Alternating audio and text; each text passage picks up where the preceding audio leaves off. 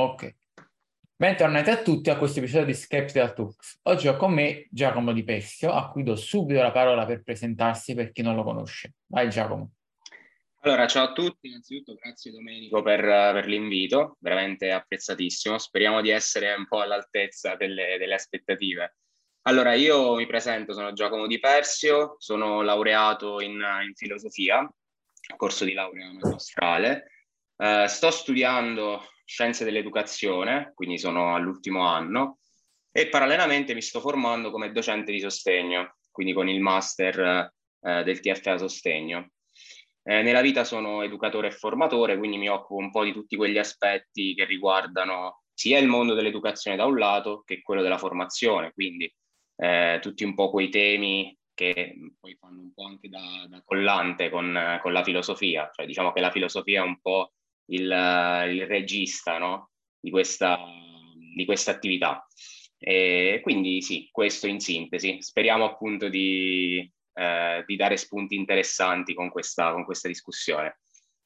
Allora, dato che uh, fai questa attività di formatore e stai anche studiando per uh, diventare docente, partiamo con una domanda che ci hanno fatto su Instagram. Um, un ragazzo che insegna alle scuole medie uh, ha chiesto potrebbe, quali potrebbero essere i metodi e i contenuti da portare a ragazzi appunto delle medie per introdurre il discorso del imparare come pensare più che cosa pensare, quindi educazione al ragionamento, logica, spirito critico, eccetera. Ok, allora diciamo che qui entriamo in un argomento che è proprio quello del, del metodo educativo perché in Italia comunque di base eh, nelle scuole vediamo eh, la lezione frontale. Quindi c'è il docente che spiega, che secondo un po' Gentile, che poi alla fine la nostra scuola è ancora fortemente gentiliana, eh, secondo Gentile c'è questo docente che è un po' il detentore della conoscenza, che spiega agli alunni che non sanno niente. Questo è un po' il, il succo, io sono molto critico su, su questo approccio. Il discorso è che se invece vogliamo imparare a pensare criticamente, magari a sviluppare anche la creatività, pensiero logico, divergente, laterale e così via, di cui poi magari parleremo più nello specifico, ehm, c'è bisogno di una didattica più vicina a quella laboratoriale. Quindi sono molto utili quelli che vengono definiti role playing, quindi per esempio dare dei ruoli, eh, quindi simulare un contesto che non sia quello della classe, in qualsiasi contesto, oggi vanno forte anche in te, in, um, eh, per quanto riguarda il mondo aziendale, con i business playing, quindi per esempio quei giochi che vanno a simulare dei mm. ruoli aziendali, manageriali, eh, e lì si cerca appunto di magari di sviluppare le capacità di pensiero, di lavoro in gruppo, di negoziazione anche, che poi alla fine sono, sono fondamentali un po' per, per, tutti i lavori.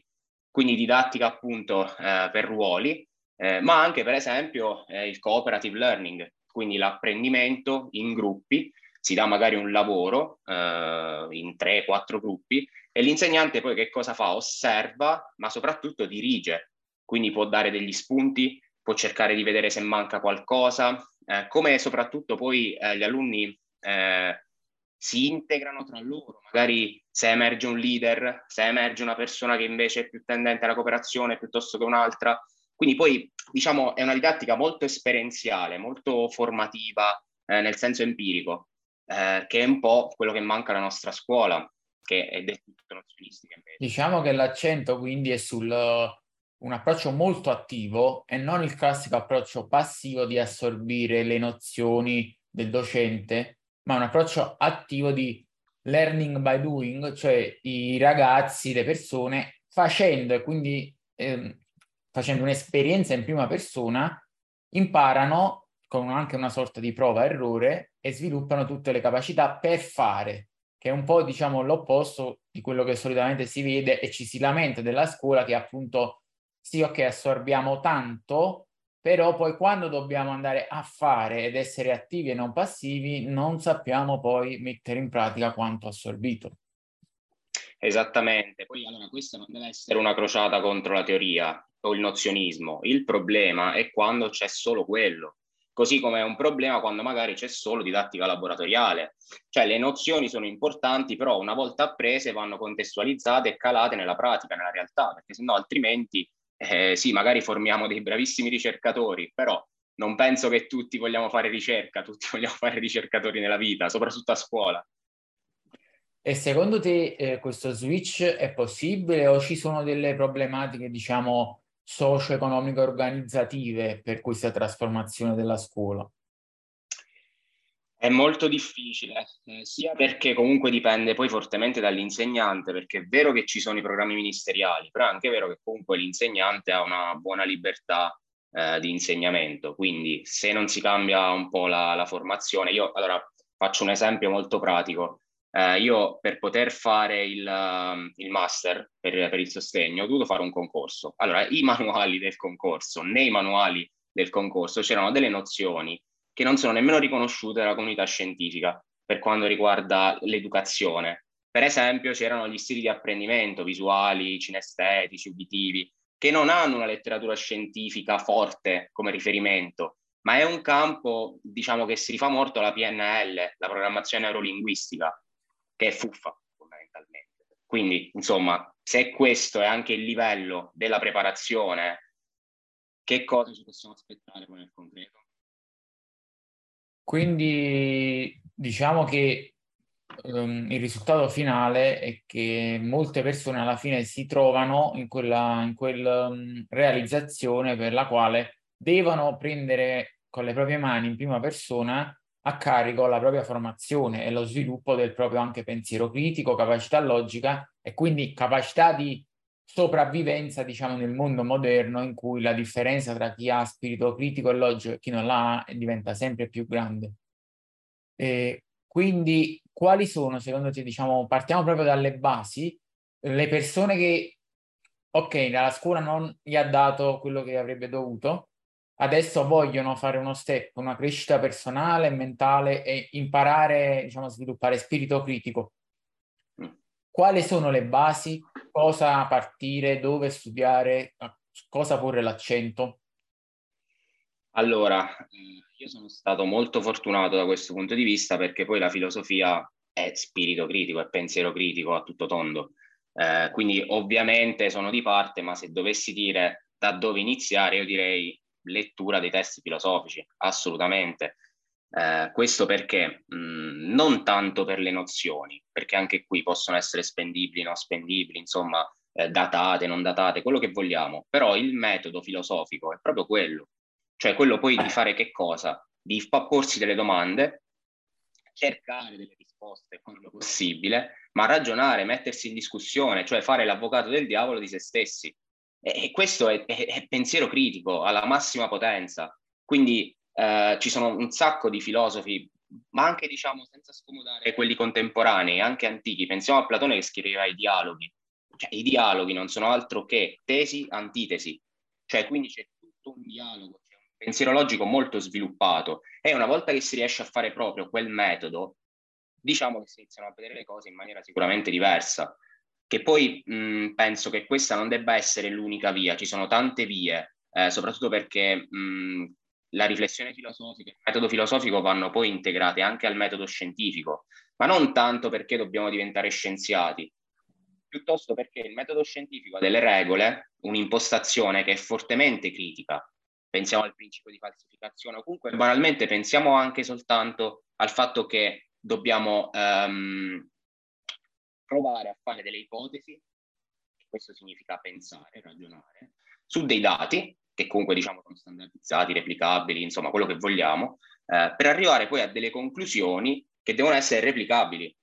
Quindi anche qui, banalmente, anche conoscere e capire questi concetti e poi essere bravi ad applicarli in tutti gli ambiti della vita, quindi parlo sia del metodo scientifico ma anche del pensiero logico, del metodo filosofico, eh, possono essere sicuramente un punto di partenza. Quindi di base io consiglio la lettura eh, dei testi, eh, magari approcciarsi anche a dei manuali che commentano, questo è molto utile. Ok, quindi diciamo lettura dei, dei filosofi, dei libri magari con manuali commentati come strategia primaria.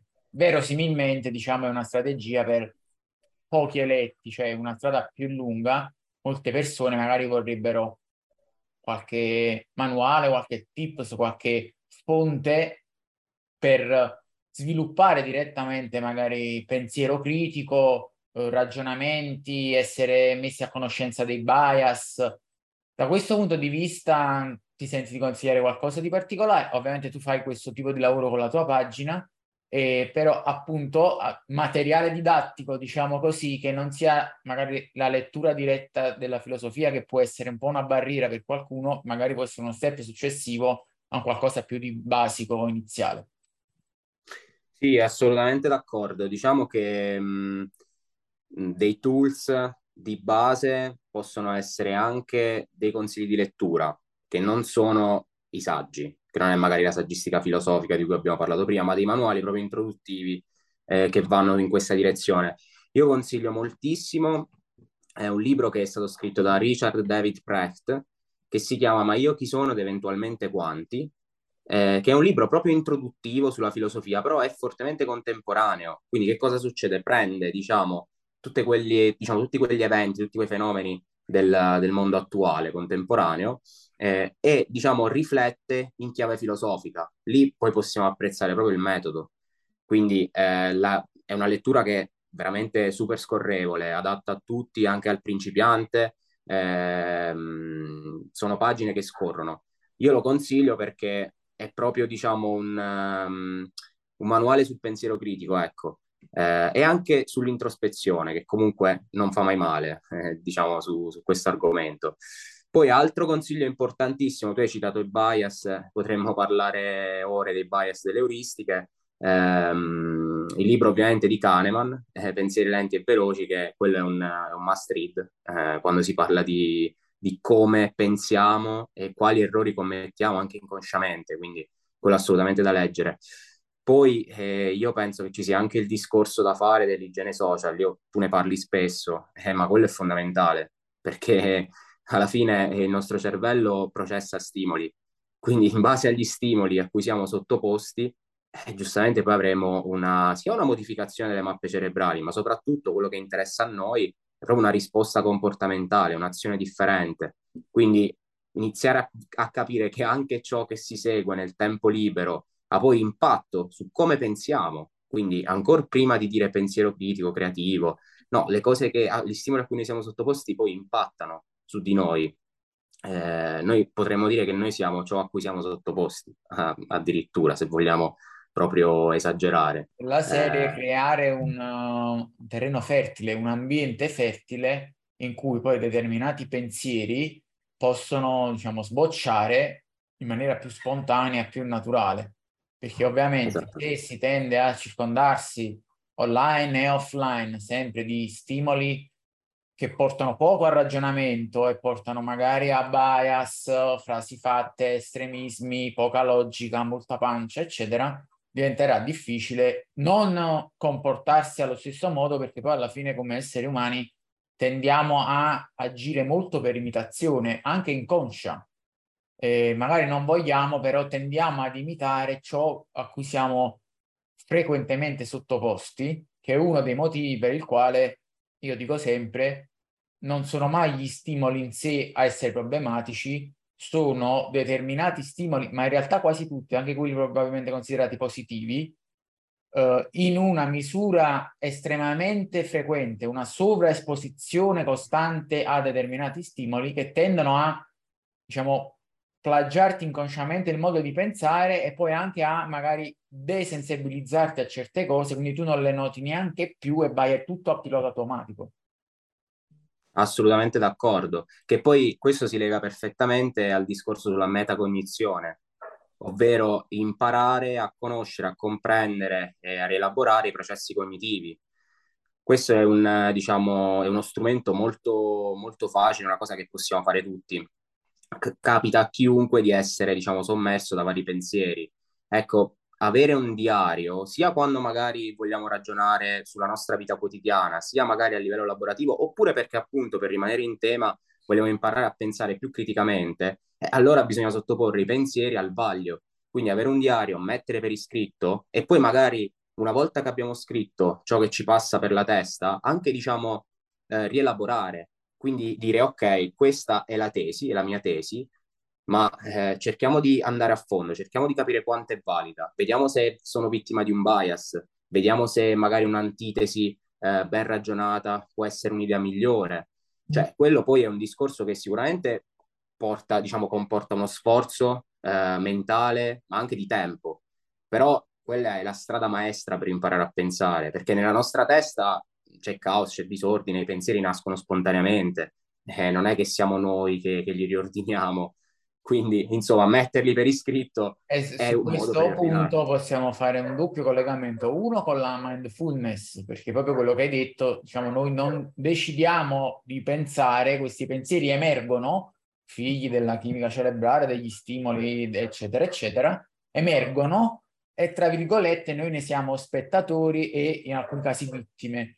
Quindi allenarsi, come un po' si fa con la mindfulness, a realizzare che, ok, stanno emergendo questi pensieri, li, li guardo, però li guardo come se fossi in terza persona, cioè capendo che io non sono il pensiero che ho appena pensato, ma questo pensiero è emerso nella mia mente. Io lo posso guardare, diciamo, in maniera in terza persona un po' distaccata, come si guarda la Luna da, dalla Terra e cercare di analizzarlo e dire perché sto pensando questo? Cosa mi ha suscitato questo pensiero? Cioè magari ho fatto un'azione, ho avuto un'interazione con una persona e cose simili che mi ha suscitato questo tipo di pensiero. Quando ripeto queste interazioni o mi espongo di nuovo a certi ambienti, tendono a emergere di nuovo pensieri simili. Se cambio ambiente, se cambio interazione, persone, emergono pensieri diversi quindi diciamo ragionare su questa cosa, sul contenuto della propria mente può aiutare anche a scoprirsi e a mettere ordine e capire anche magari determinati stimoli, persone, ambienti, eccetera, cosa ci suscitano e quindi ci fanno bene, ci fanno male, hanno un effetto positivo, negativo, sto meglio, sto peggio dopo che ho avuto certe interazioni, certi ambienti, eccetera, eccetera. Assolutamente d'accordo. E su questo possiamo poi affrontare un'altra delle domande che ci hanno fatto, che è quella là praticamente sul libero arbitrio. Esiste il libero mm. arbitrio? Non esiste? In che misura? Anche perché ovviamente se diciamo che noi non pensiamo, non decidiamo di pensare pe- i pensieri che emergono nella nostra testa, ma diciamo emergono spontaneamente, questo può aprire appunto il discorso del libero arbitrio perché uno può dire allora io non ho il libero arbitrio di scegliere cosa pensare, quindi poi in secondo luogo di cosa fare, ma eh, diciamo sono vittima, spettatore, come vogliamo dire, di cosa mi accade e come funziono. Eh, diciamo che è un discorso molto complesso, però eh, partiamo, diciamo, andiamo per ordine. Eh, la letteratura mh, soprattutto quella neuroscientifica, ma anche quella della biologia dell'evoluzione che tu comunque conosci molto bene, eh, la, della psicologia cognitiva e di così via, oggi vanno nella direzione del determinismo. Che cosa significa? Significa che ci sono tutta una serie di cause che portano a delle conseguenze e noi fondamentalmente agiamo automaticamente, cioè insomma c'è un po' questa visione di stimolo-risposta, no? Eh, questo perché? Eh, perché il nostro cervello, almeno stando agli studi, diciamo alla letteratura attuale, eh, ma potremmo dire anche un po' all'aneddotica, se vogliamo, se vogliamo dirlo, funziona, come dicevo prima, mh, come un processore, diciamo, di stimoli. Cioè noi eh, abbiamo uno stimolo, c'è una rielaborazione sulla base delle nostre credenze di fondo, dove per credenze di fondo intendo tutto, cioè quindi da, da come nasciamo, agli stimoli a cui siamo stati sottoposti nella vita, all'educazione, all'ambiente, insomma, qualsiasi cosa che poi alla fine ci va a qualificare come persone. Eh, quindi viene mediato da questo filtro e c'è poi la risposta. Quindi noi potremmo ah, dire che...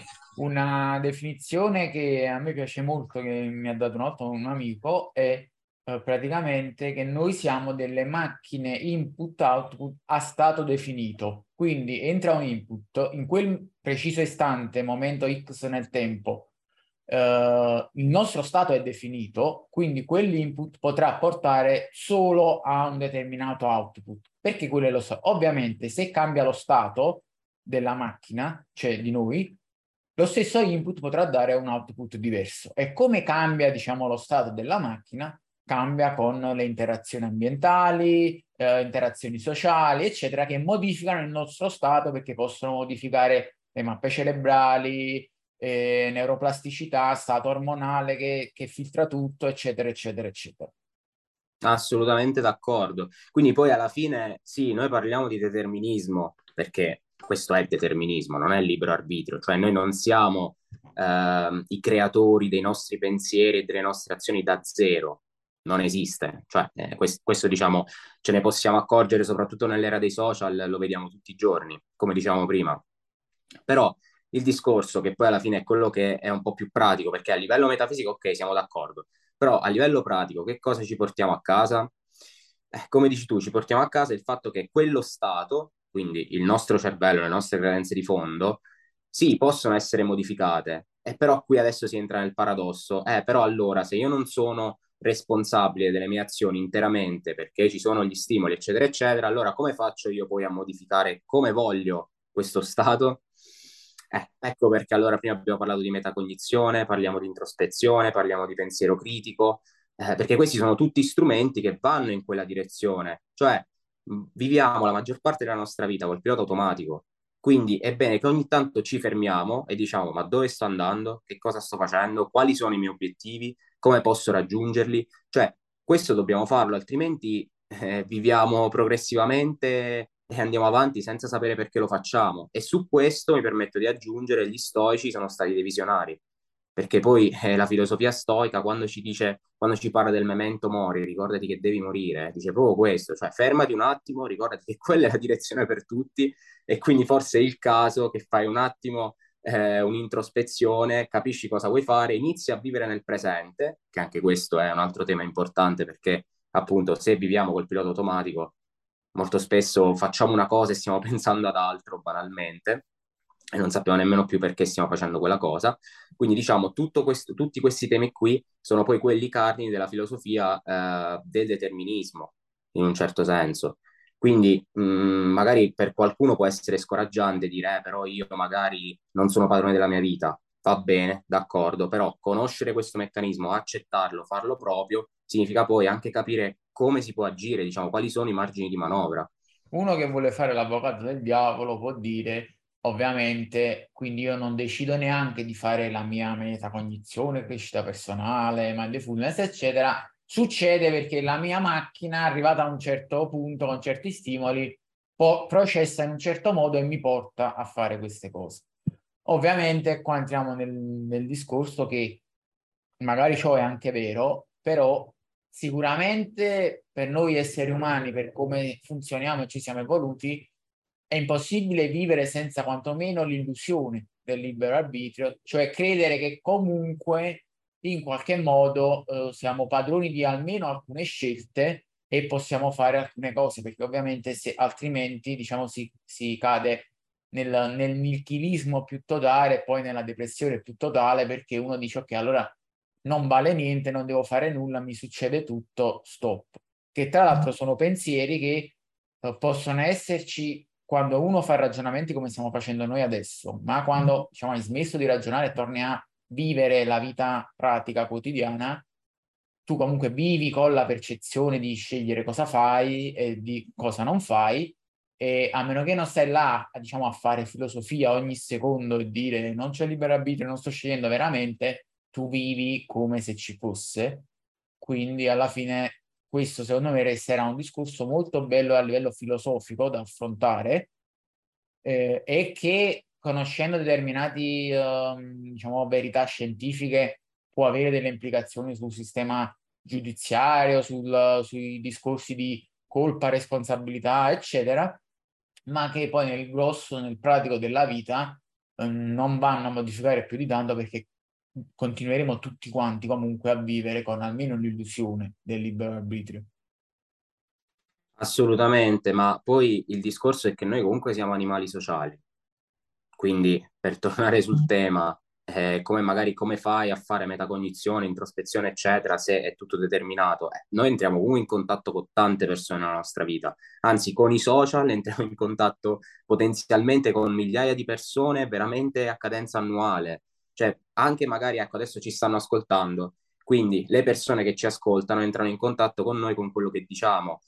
Poi lì è tutto un effetto a catena, una reazione a catena di persone che parlano con persone. Io per questo credo molto nel mondo dell'educazione e della formazione, perché poi è l'unico modo per, eh, diciamo, mh, divulgare certe idee, far arrivare certi concetti che poi veramente cambiano la vita eh, delle persone. andiamo al concetto di serendipity praticamente, che ovvero cose che tu non cerchi ma ti accadono per caso, per fortuna, poi possono avere un impatto enorme e modificarti, come da incipit del film Match Point, per il quale eh, chi, chi, chiunque abbia detto che in vita preferisce avere fortuna e, e non talento ha colto l'essenza essenziale della Assolutamente sì.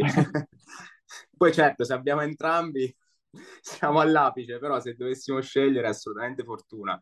Ma poi anche qui eh, il discorso, mh, io, io mi reputo un ottimista razionale, nel senso che eh, sicuramente non possiamo scegliere tutto ciò che ci accade, siamo in balia del caso, degli eventi, non mi piace nemmeno chiamarlo destino, è proprio caso, eventi casuali, randomici nella nostra vita. Però è anche vero che un'esperienza poi che cosa fa? Mette le basi per quella che viene dopo.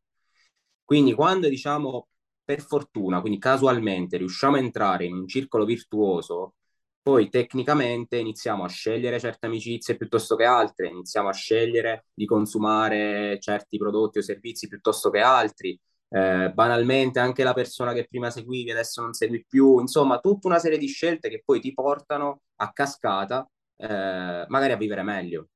Sì, assolutamente così, infatti poi io ridendo e scherzando, dico sempre che la vita è questione di culo, nel senso che tu una piccola cosa magari casuale, un giorno che hai conosciuto Tizio invece che Caio e cose simili, ti possono cambiare tutto perché c'è un effetto palla di neve, diramazione a catena ed è tutto così. Infatti io personalmente non credo nel libero arbitrio, cioè credo che noi non lo riusciamo neanche a concepire perché eh, diciamo matematicamente così complesso che il problema del cervello umano non ci arriva, ma eh, ci sarà un, tutto un evento a cascata incredibile di, di scelte e di uh, reazioni chimiche, fisiche, eccetera, per il quale alla fine, posto un evento X iniziale, tutti gli eventi a, a cascata sono più o meno determinati o comunque non di libero arbitrio, però non credo, diciamo, nella storia già tutta scritta nel destino e eh, quindi nel puro determinismo, perché appunto credo che ci sia quella variabile caso, randomica totale, che fa sì che la cosa che ti può cambiare completamente la direzione di qualcosa, che se non ci fosse, diciamo, quell'evento casuale andrebbe dritta per la sua strada e quindi la, la conclusione sarebbe sempre quella determinata, ma un evento o più eventi randomici, casuali, co- completamente casuali, possono alla fine cambiare le cose. Assolutamente d'accordo.